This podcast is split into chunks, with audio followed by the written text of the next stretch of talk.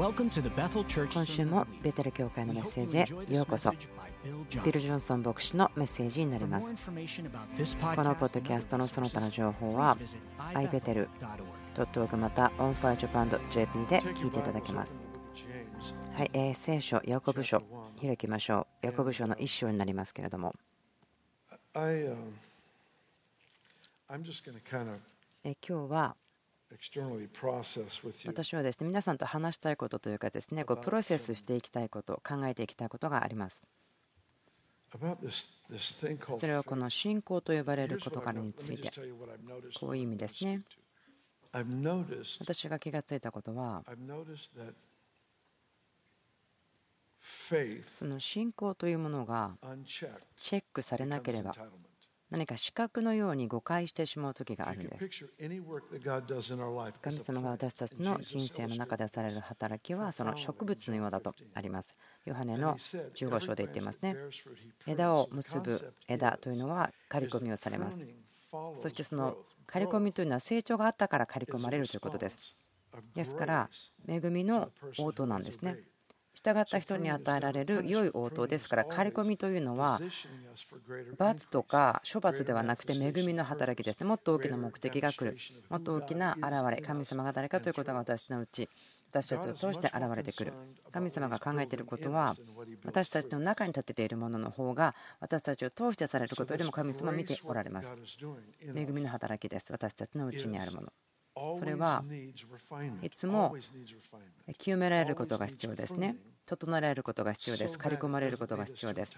そのことによって私たちが何か自分たちには資格があると思い込んでしまわないようにです。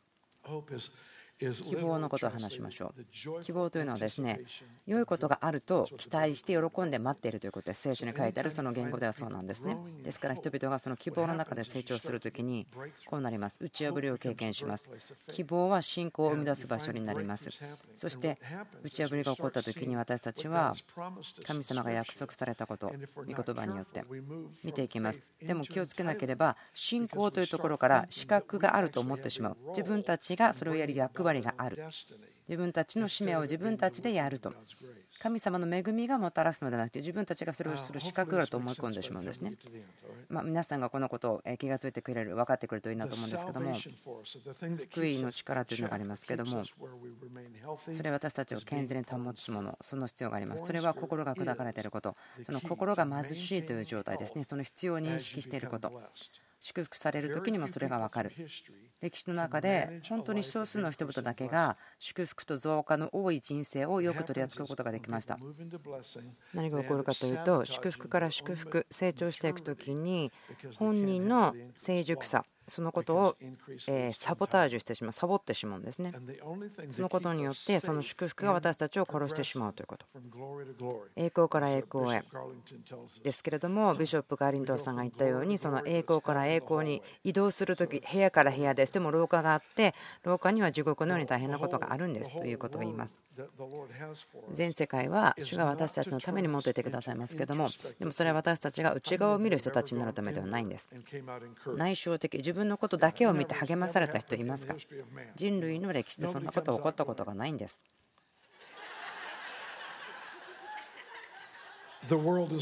あこの世は自分だけを待ってる。そんなことはないですよね。例えばそのエンカウンターその使徒パウロがイエス様と経験したような。でもそれで彼の人生の目的と計画が分かったからあ今これから私が素晴らしい本を書くからねそういうイエス様に言ったわけではないですよね。そこでそれが起こったんじゃなくてそのイエス様との出会いで全てのことが恵みであるということがパウロは分かりました。ですから今から1億年後出会ったとしてもあなたのパフォーマンスではなくて恵みなんです。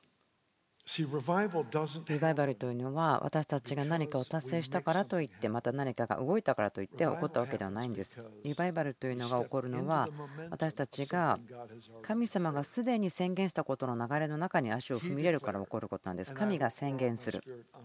私は全ての肉の上に霊を注ごうと言っています。それは神の声が生み出している流れ、勢いがあるんです。ですから教会の歴史の中で神様がすでに言われたことの中に足を踏み込んでいったら物事が起こります。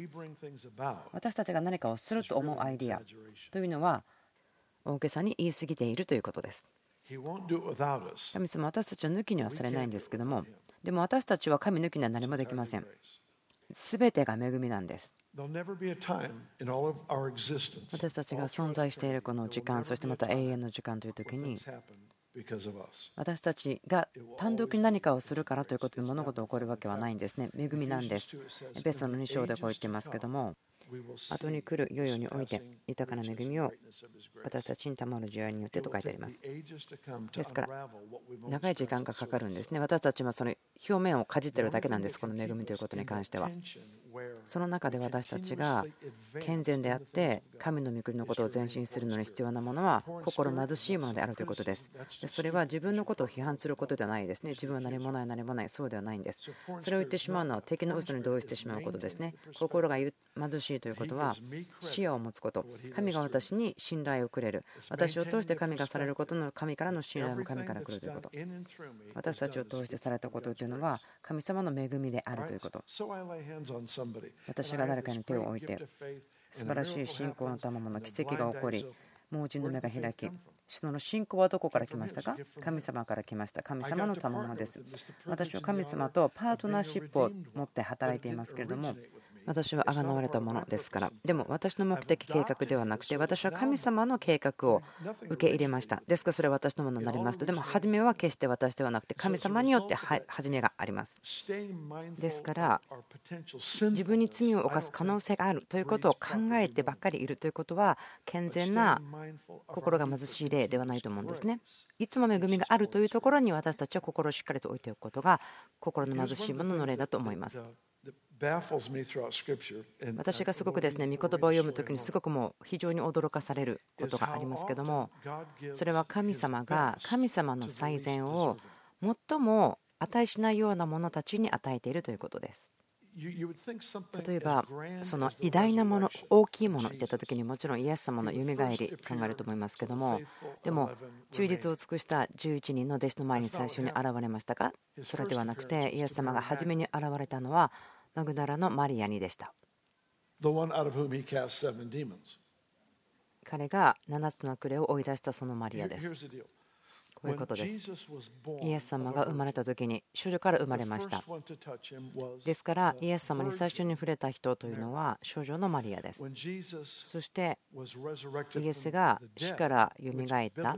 これはまあ聖書的にはまた誕生とか、ま出産されたと言われますけども死から生まれたですけども最初に触れたものはマグダラのマリアでした。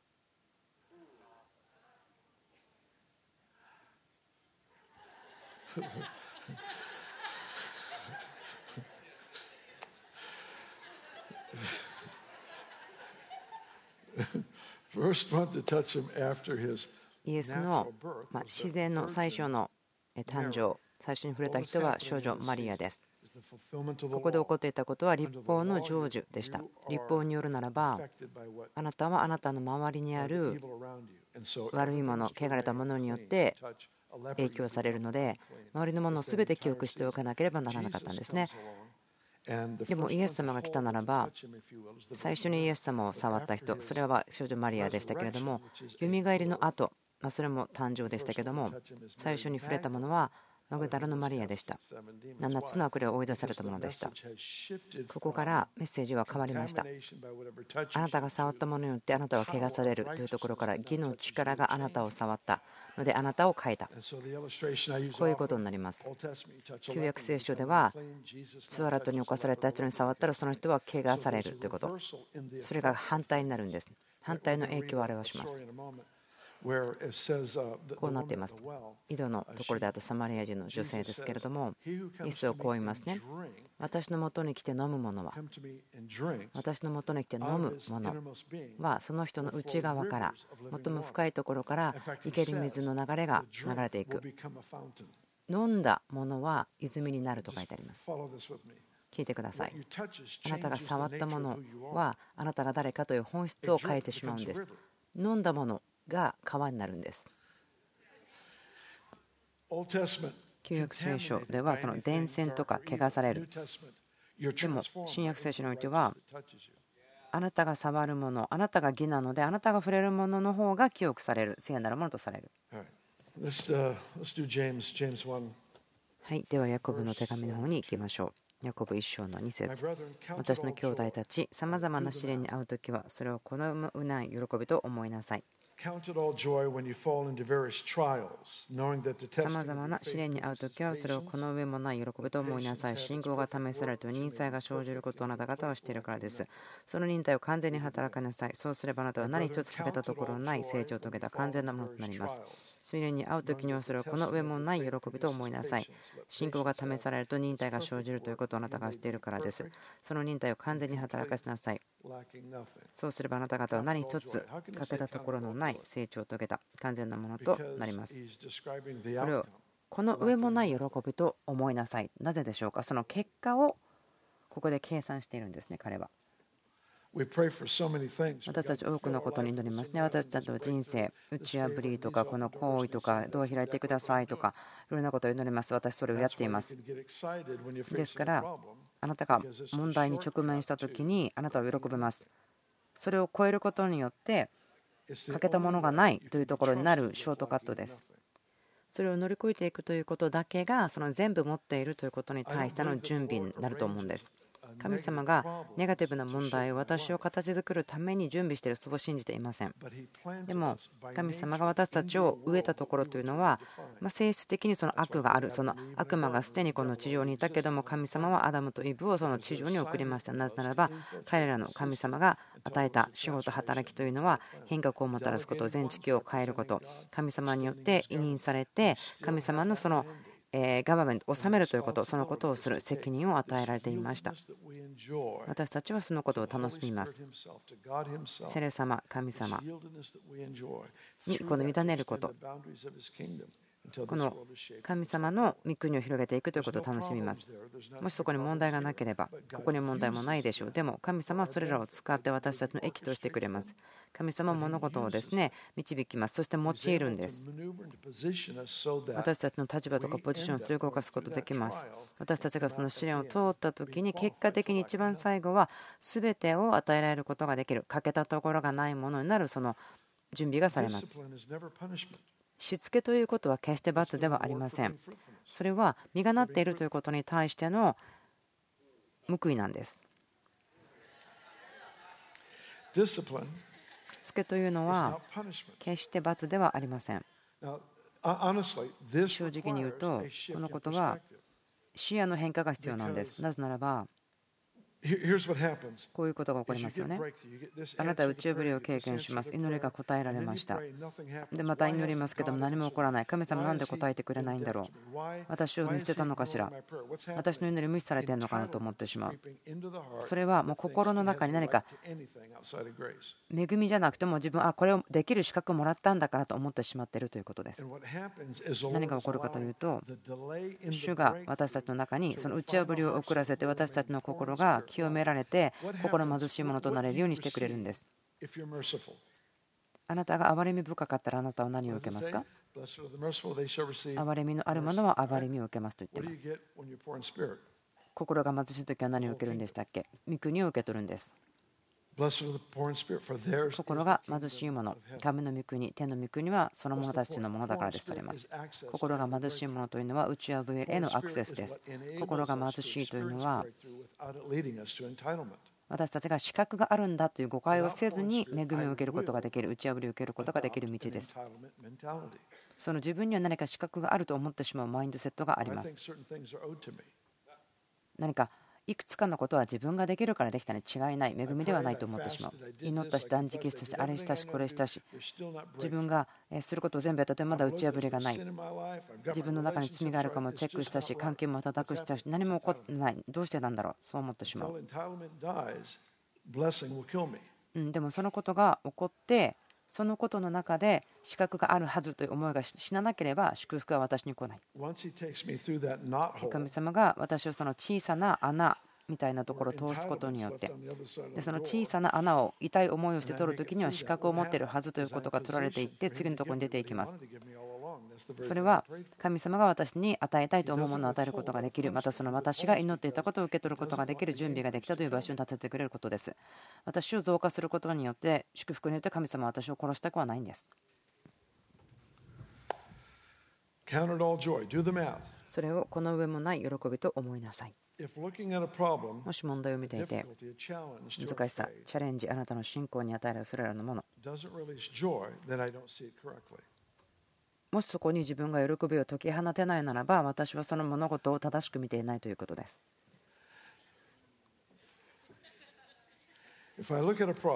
もし私が問題を見て、また自分の信仰のチャレンジを見て、正直に喜びを解き放っていないならば、私はちゃんと見ていない、神様の目的というそのレンズを通して見ていない。この問題を通り過ぎたらどうなるんだったっけ？私は欠けたものが何一つない、そうなる。ではここで分かりやすいように単純に話しましょう。例えば私たちのゴールは100万円を貯めることだとしたら人生をちょっとですね決めてケチってですねいろんなことをセーブして。でも同じならばその結果が分かっているので100万円貯まると分かるからそれができます。でもちょっと聞いてください。自制をするとか。でもその結果が分かるからですね。増えていくのが分かるからです自分たちが貯めようと思っているお金を貯めるのを見ることができる例においても同じなんです私たちは油注ぎとかのために叫び求めたすべてのがんが癒されるように祈ります。でもその友達が死んでしまったとか、神様あなたを叱ってるんですか？違いますね。これは試練の一部です。そのことは私たちをポジションに置いているんです。その油注ぎを解き放たれることができるような場所に導いていることです。神様は私たちを整えています。準備しています。その信仰がですねその資格があるはずという誤解と混ざってしまわないように私たちを育ててくれているんです。この上もない喜びと思いなさい。問題を見て足していって答えが喜びでないならばちゃんと計算ができてないということですね。そこで計算を間違っていることになるでしょう。ヨハネの4章。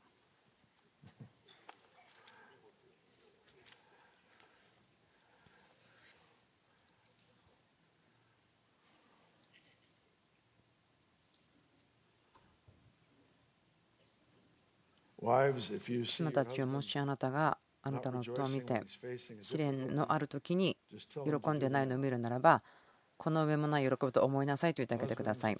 夫たちをもしあなたの妻が問題があっても喜んでないのを見た時に私はあなたに何のアドバイスも与えることができません。私はそんなことを言ってしまうような愚か者ではないんです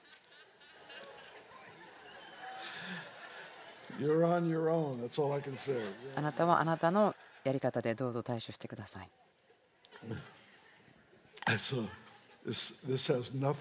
全然これは、この話はここのところはジョークなんですけれども、このラインはこう言ってるんですね。私はあなたのために身を挺して銃弾を受ける。でも頭じゃなくて足とかじゃどうでしょうか。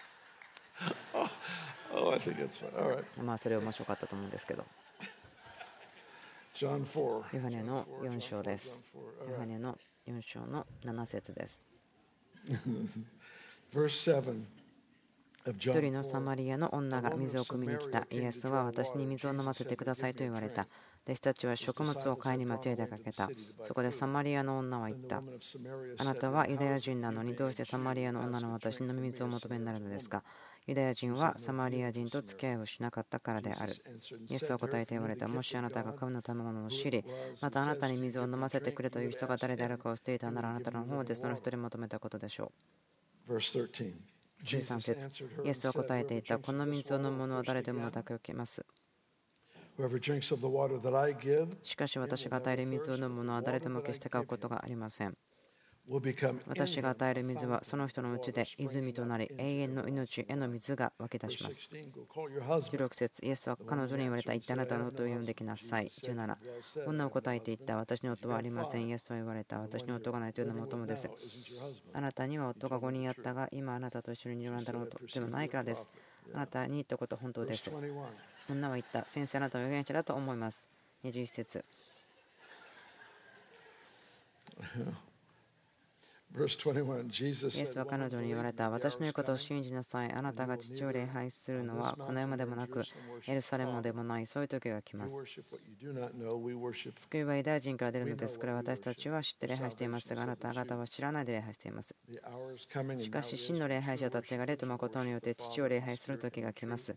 今がその時です。父はこのような人々を礼拝者として求めておられるからです。39節さてその町のサマリア人のうち多くの者があの方は私のしたことを全部私に言ったと証言したその名の言葉によってイエスを信じた。そこでサマリア人たちはイエスのところに来た時自分たちのところに滞在してくださるように願った。そこでイエスは2日間そこに滞在された。そしてさらに多くの人々がイエスの言葉によって信じた。ここで見ることができることは受け取るのに値しない人が最善を受け取ったということです。私個人的に信じていることですけども、このヨハネのようにですね、礼拝者のことを話してますけども、聖書の中で礼拝ということで語られた最も大きな啓示だと思っています。父は礼拝者を探している。それは霊と誠によって父を礼拝する。何も隠されてはいないということ。霊によってということは神様の霊とということ。誠の礼拝者になることができるのはその御霊とつながること。素晴らしい啓示。とても偉大な啓示。それがこのサマレーズの女性に与えられたのか。まず思うのは、イエス様は弟子たちにこう言いました。それは彼らのミニストリーを異邦人にサマリア人に持っていってはならない。その理由というのは、イエス様のメッセージは、このイエス様のミニストリーの時にはまずユダヤ人に与えられてユダヤ人が拒否することによって異邦人に持っていかれる。父がそのことをイエス様に与えそしてイエス様がそのことを弟子に渡した。ですからこのストーリーの中で弟子たちはショックを受けたんです。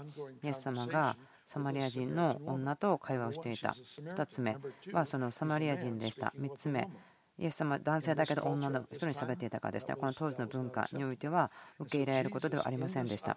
イエス様はこのチャンスこのことはですね父がやってることをしましたけどもその元々の計画の外だったと思うんです。気がついてください。そういう言葉言ってますけどもイエス様は私は父がしたことだけをしている。でもそのフェニキア人に対しても働きをしていますけども私の娘癒してくださいと言いましたけどもイエス様はその子供のパンを犬にあげられないと言いましたけどもある種すごく失礼ですよね。人のことを犬と言ってますから。でもイエス様は平気なんです。そこに私たちと奇跡の間にあるハードルというものがあること。その嫌な思いをする不愉快になるということを捨てなければ準備されている奇跡を受け取ることができないしそしてそれも私たちへの罰ではないんです。栄光から栄光へ。なんですけどもそこに行く途中には地獄があります。大変なことがありますということフェニキア人の女性に言いましたね。子供のパンを犬にはあげられない。ユダヤ人に与えるべきものをユダヤ人でない人にあげることはできない。よみがえる後まではそうであったんです。大丈夫ですか？分かりますか？でもこの女は言いましたね。フェニキア人の人は犬であったとしてもそのテーブルの下のおこぼれいただきますと言った。イエス様はこう気がつけました。この女性の中に信仰があるでもこうもしていました。イエス様の責任というのは父がしたことだけをしていくということ。でも彼女の中の信仰に気がついた時に分かってたんですね。この信仰は父から来たものだということ。だから彼女の中の信仰というのは父の働き。それは神様がしていることということ。時に私たちは私たちを導かれるのでこれが父の働きと分かります。ある時はその観察するんですね。時々私たちに直接教えてくれない。私たちはついていって神様がやっていることを見なければならないです。観察するんです。この場所においては、ヨハネのところにおいては、サマリアの女性にその資格がないとされる女性に礼拝に対して最も大きな啓示を与えたと私は思っています。そして彼女は走っていって町に行って町全体が来てイエス様にあと2日とどまってくださいとお願いをする。これはとても深いモーメントになると思うんですね。なぜならばこれをするには計画がなかったんですけどそのサマリア人の人たちに密漁にならないってなってました。でもその季節の外であったとしてもその恵みを見たのでその恵みが季節を変えたんです。私にとってはその上乾きが何をするかということを思わせられます。上乾きというのは今日であっても明日今日でないものそれを持ってくることができる。もともとは他のシーズンのために神様計画してたかもしれなくてもでも神様の時間というのは情熱とか上乾きによって影響されることができるんです。でももう悪いことが物事を飲み込んでるからもう諦めちゃおうという人たちにはそんなものを得るんです。でもその義の旗を振る人スタンダードを下げないで暗闇はここから入ってきてはならないという人たち。しっかりと地面に線を引いてテリトリーを取る人たち。その責任を持った人は責任を捨てない。敵が前進しなければ邪悪敵が前進するんです。いつもそうなんです。でもそれは神様の目的ではありません。私たちは戦いの中に生まれてきました。私たちの人生の性質。何かその私たちの人生の影響というのは勇士たち戦う人たちが与えるような影響を私たちの周りに与えるというものです。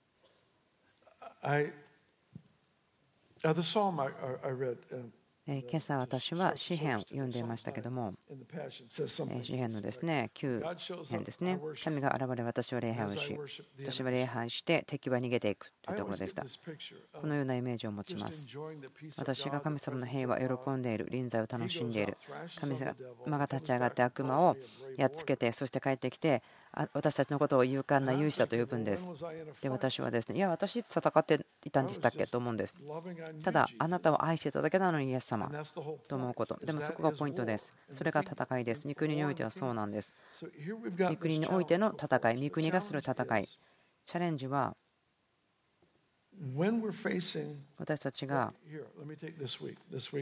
えば今週のことを考えてみましょう。娘ですね、娘の経験したこと、お母さんが経験したこと、危機なことがありました。私はその御言葉を読んだんです。神様からの言葉を探す必要がありました。神様からの言葉を探しに行きました。起こること、また起こらないこと、その理由は、私たちがこの神の言葉をどう取り扱っているかということにすごくよるのです。ですから私たちの人生の中で起こる多くのことまたはその起こらないことということが起こること。それは私たちがこの御言葉に対してどう取り扱っているかということによるのです。神様はこの世を神様の声で言葉で作られました。信仰というのも神様の声によって作られます。神様の言葉というのが私たちの人生に引き上げる向かわせるものです。神様のことというのはその声とこの言葉とつながっています。ですから私たちが危機や立ち向かうことに直面している時いろんなことがある時ですけども私がまず最初にすることは聖書を開けます。で慣れ親しんでいるところに行きますけれどもそれをただ目でちゃんと見たいんです。読みたいんです。そして声に出して聞いてそれを信じたいんですね。それをしっかりその御言葉を捕まえたいんです。そしてそこから祈るんです私は戦わなければならない。この神様の約束も私にもらっている約束から戦う。神様の声を聞かなければならない。神様がこの状況の中に語っていることを何かということを聞く必要がある。なぜならば神様から聞かなければ神様がしたいことはこうだなと推測してしまうんですね。御言葉に頼らない。神様がこうしたいに決まっていると思ってしまう。なぜならばそういうことが書いてある聖書箇所もあることはありますか？ら。そのことあなたに見せることもできるでしょう。神様から語られた方が良いでしょう。あなたは聞く方が良いんです。私が知っていると思った時に私は失敗をしたりとか問題に入ったりするんですね。推測してしまうこと。いろんな状況の中に自分が入っていってあ神様がこうしてほしいに違いないと思って推測して聖書箇所にこう書いてあるし神様に御声を聞かせてください。今あなたがどう思ってるんですかって聞かない。祈ったりとかしてしまうとそれはもう視覚信仰ではなくて視覚があるでしょうと思ってしまうんですね。何か公式にしてしまうでもそれが終わって振り返った時にああまたやってしまったまた失敗してしまったと思うんです。推測してしまった。なぜならば神様がこうしたいと思っていることを聖書から自分知っている覚えている。でもそうではなくて最初にまず神様の声を聞かなければならない。聖書に書いてあるからこうと決めるのではなくて御声を聞く。そしてそれによって旅を主とすることができる。それはその試練。小さな穴を通ることによってその反対にある御国に着くことができるしその何も欠けたものがないというふうになることができるんです。その試練の裏側反対側には御国があります。イエス様が言ったのもあなたはその試練に対面しなければ御国に入ることができない。そのポイントはこんなことを思ってください。カーテンとかベールがあるということ。そのカーテンベールそれは不愉快な思いとか嫌な感じがする。またはその迫害されるま人からあなたの信仰に対してこう不親切なことを言われるとか反対をされる。でもそれらに直面するときあなたが嫌な気分になってしまったらあ自分資格があるのにというふうに思ってしまったら打ち破りありません。でもそれを通っていったときに通っていったときに神様の言葉を受けて進んでいったときにそれを御国に着くことができます。そこであなたはあなたの一部昔その資格があるでしょ？って思っていた分を反対側に置いていってあなたが神様に何もかけるものがないという状態を信頼される場所に進むことができます。分かりましたか？この場所に来た時に何をしますか？この言葉があります。御言葉があります。神様がしたい。この試練の中で問題の中で神様が何をしたいか分かる？その聖書に書いてあります。神様が私に何をしてほしいのか分からなければならない。一方では神様こう書いてある。しっかりと立って死の救いを見なさい。私があなたのためにすることを見なさいと言っている。私たちの打ち破りというのは子供として相続を受け取ることから起こります。私たちがすることによってではない。でも他の打ち破りというのは全て私たちにかかっているようにも見えるのです。見てください.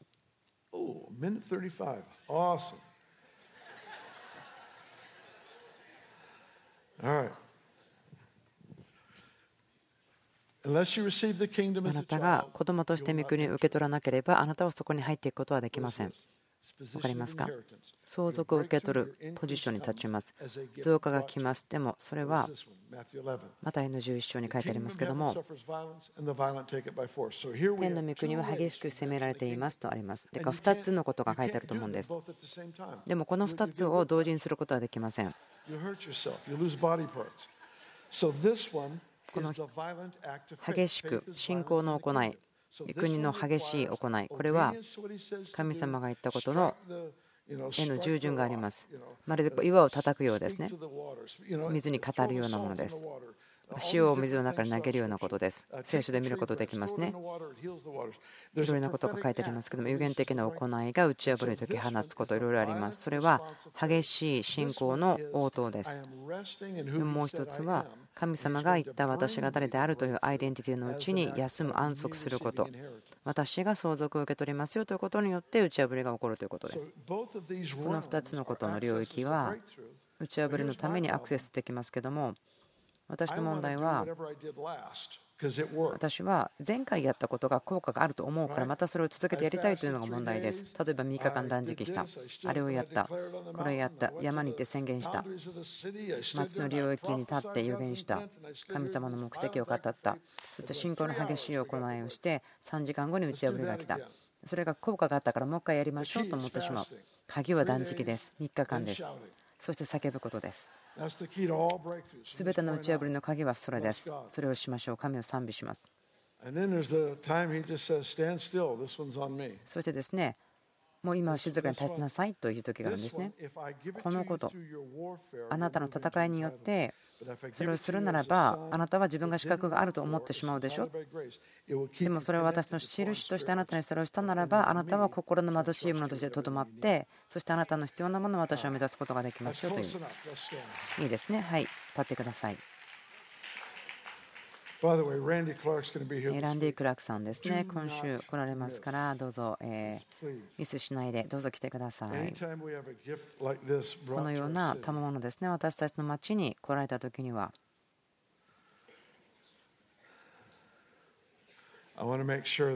そうですね、本当に来てくださった時にこの油注ぎを一番よく自分たちに益を与えてくれるようにしたいんです。大きなヒーリングリバイバルですね、彼の持っているもの。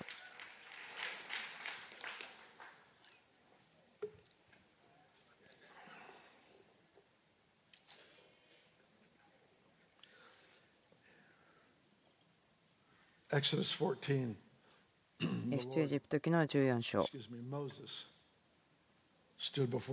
モーセはですねイスラエルのための前に立ってこう言うんです。しっかり立って、今日あなた方のために行われる主の救いを見なさい。次のところで、主はですね、モーセに言うんです。なぜあなたは私に向かって叫ぶのか。どういうことでしょうか？モーセが予言した後ですね、主はこう言ったんですね。しっかり立ってと言ったときに、モーセは、ああ、主を主をしようと思ってたんですね。でも主はモーセになぜあなたは私に叫んでるんですか？イスラエル人に前進するように言えと言ってるんです。ここで分かりますか？違いがありますよね。しっかりと立ってということと前進せよということです。